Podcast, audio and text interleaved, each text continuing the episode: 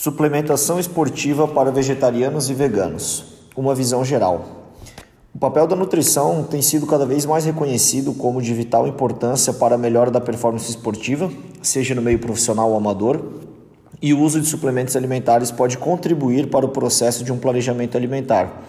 Não obstante, a utilização de suplementos está altamente disseminada entre atletas e praticantes de exercícios físicos que os utilizam com diferentes objetivos, dentre eles de tratar deficiências de micronutrientes, de suprir energia e macronutrientes de forma conveniente e de obter benefícios diretos sobre a performance ou indiretos como suporte para regimes de treinamento intensos. A crescente popularização de uma alimentação sem carne, em todas as suas diferentes variações, levanta o questionamento sobre quais suplementos poderiam ser mais úteis ou, ainda, fundamentais para aqueles indivíduos que reduziram ou excluíram alimentos de origem animal da sua dieta.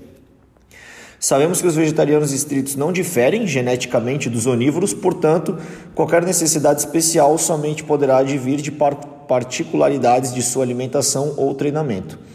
Nesse sentido, existem micronutrientes que, sabidamente, necessitam de maior atenção nessa população, sendo eles o ferro, o zinco, o cálcio, a vitamina B12, que é uma suplementação obrigatória para veganos, a vitamina D e o ácido graxo ômega 3. A maior parte desses elementos já deve ser observada de perto, mesmo em atletas que consomem carne, mas que estejam sujeitos a outras particularidades na sua alimentação. O ferro está comumente deficiente em atletas do sexo feminino. A B12 pode estar deficiente por fatores que não necessariamente sua baixa ingesta, como em pacientes que utilizam medicações inibidoras da, da bomba de prótons. O cálcio em indivíduos intolerantes à lactose, que tenham excluído laticínios da sua dieta. A vitamina D em regiões de baixa incidência de sol. E o ômega 3, onde os peixes de, água, de águas profundas não são consumidos com frequência. A correção de deficiências de micronutrientes deve ser feita, portanto, com base em exames laboratoriais, nos sinais e sintomas clínicos e na avaliação da ingestão diária de cada um deles. No artigo escrito, vocês podem encontrar uma tabela que compara as recomendações diárias de ingestão dos micronutrientes mencionados para homens e mulheres, onívoros e vegetarianos. Quando o objetivo é suprir energia e macronutrientes de forma suficiente, a suplementação de proteínas se mostra especialmente importante, enquanto a de carboidratos pode ser reservada para casos especiais, como atletas que possuem um gasto calórico extremamente elevado, uma vez que a dieta vegetariana já tem como característica uma alta ingestão de carboidratos, presentes até mesmo nas fontes de proteínas mais significativas, que são as leguminosas. A obtenção de proteínas em quantidades adequadas é uma queixa comum de pacientes veganos, mas menos frequente no caso dos vegetarianos que ainda contam com os ovos e os derivados do leite para a obtenção deste nutriente. Para os veganos, pode ser desafiador obter toda a proteína necessária sem contar com o auxílio da suplementação de proteínas isoladas em pó, especialmente em dietas hipocalóricas e, nestes casos, já podemos nos beneficiar do consumo das proteínas isoladas de soja, de arroz, de ervilha e de blends com diferentes combinações entre estas e outras fontes de proteína vegetal. Atenção especial deve ser dada ao aminograma desses produtos, pois nem todas as fontes de proteína vegetal isoladas serão capazes de fornecer os aminoácidos essenciais em quantidades suficientes. As proteínas isoladas mais completas são, além das já mencionadas soja, arroz e ervilha, a de batata e a de milho, que ainda são pouco comuns no mercado nacional. Enquanto as de aveia, de trigo e de cânhamo, mais populares no exterior, não oferecem quantidades ideais de aminoácidos essenciais, necessitando serem complementadas na refeição ou ao longo do dia.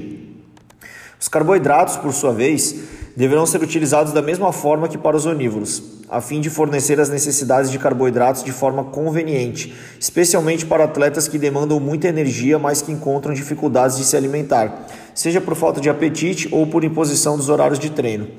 Modalidades de endurance com duração superior a 45 minutos irão se beneficiar da suplementação durante o exercício, sempre atentando para a quantidade total por hora e para a combinação de diferentes fontes que favoreçam a absorção e o esvaziamento gástrico. Via de regra, 30 a 60 gramas de carboidratos numa combinação de 2 para 1 de glicose para frutose em uma concentração de 6 a 8% é o suficiente. Vale lembrar que testar diferentes protocolos da suplementação de carboidratos e hidratação é fundamental antes das provas, evitando surpresas e queda de rendimento no dia da competição. Os carboidratos mais utilizados para essa finalidade são a dextrose, a maltodextrina, a frutose, a palatinose e a amilopectina. Pensando no aumento direto da performance ou no suporte para regimes de treinamento intensos, a creatina é o suplemento número um para vegetarianos, que apresentam níveis mais baixos deste aminoácido, uma vez que sua ingesta ocorre exclusivamente por meio das carnes. A creatina pode ser utilizada de forma contínua, em doses de aproximadamente 3 gramas, sem um período de saturação, ou ter seu uso iniciado com aproximadamente 20 gramas ao dia durante 5 a 6 dias e seguida de uma dose de manutenção com as mesmas 3 gramas. As doses devem ser ajustadas para cada pessoa. Esse período de saturação permite que o atleta se beneficie de forma mais rápida da suplementação, sobretudo os vegetarianos, que possuem menores estoques, conforme já mencionado. O inconveniente dessa prática é a necessidade de fracionar a dose em quatro vezes ao dia para melhor absorção. Caso a saturação não seja feita, os níveis máximos de estoque desse aminoácido nos músculos serão atingidos cerca de quatro semanas após o início do uso diário. O uso de suplemento.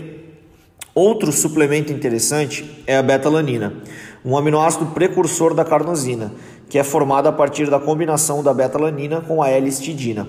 Ocorre que a betalanina é produzida nas células do fígado em quantidades limitadas, impedindo que obtenhamos a carnosina em quantidades capazes de otimizar a performance. Por isso a importância da suplementação. A carnosina atua como um tampão nas fibras musculares, retardando a fadiga muscular por acidose. É importante compreender que os efeitos da suplementação oral com betalanina são crônicos e não agudos.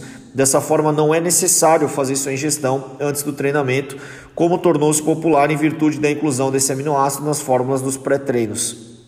Estudos mostram que os estoques de carnosina aumentam entre 40% e 60% após 4 semanas de suplementação e em até 80% até 8 semanas. As doses recomendadas são de 100 mg por quilograma ou 4 a 6 gramas por dia. E os maiores beneficiados são aqueles que praticam exercícios com intensidade intermitente, pois seus efeitos são mais pronunciados durante o período de 1 a 4 minutos de exercício, como pode ser o caso do CrossFit, por exemplo. Podemos mencionar ainda o nitrato inorgânico, que está presente em uma extensa gama de vegetais, com destaque para os verdes folhosos, como o espinafre e a rúcula, e aqueles com raiz, como a beterraba e a cenoura, e que se tornou muito popular como precursor do óxido nítrico. Os efeitos agudos do nitrato, entretanto, só vão ocorrer após 90 a 50 minutos da ingestão e são necessárias entre 200 a 500 gramas de beterraba para que se obtenha entre 4 e 10 miligramas por quilo, que são as doses capazes de promover benefícios, o que torna seu consumo pouco prático. Seus efeitos parecem, entretanto, se intensificarem após três dias de ingestão continuada, fazendo com que os vegetarianos que já se alimentam de uma vasta gama de vegetais se beneficiem dessa substância de forma indireta, pois tendem a consumi-la em grandes quantidades de forma crônica.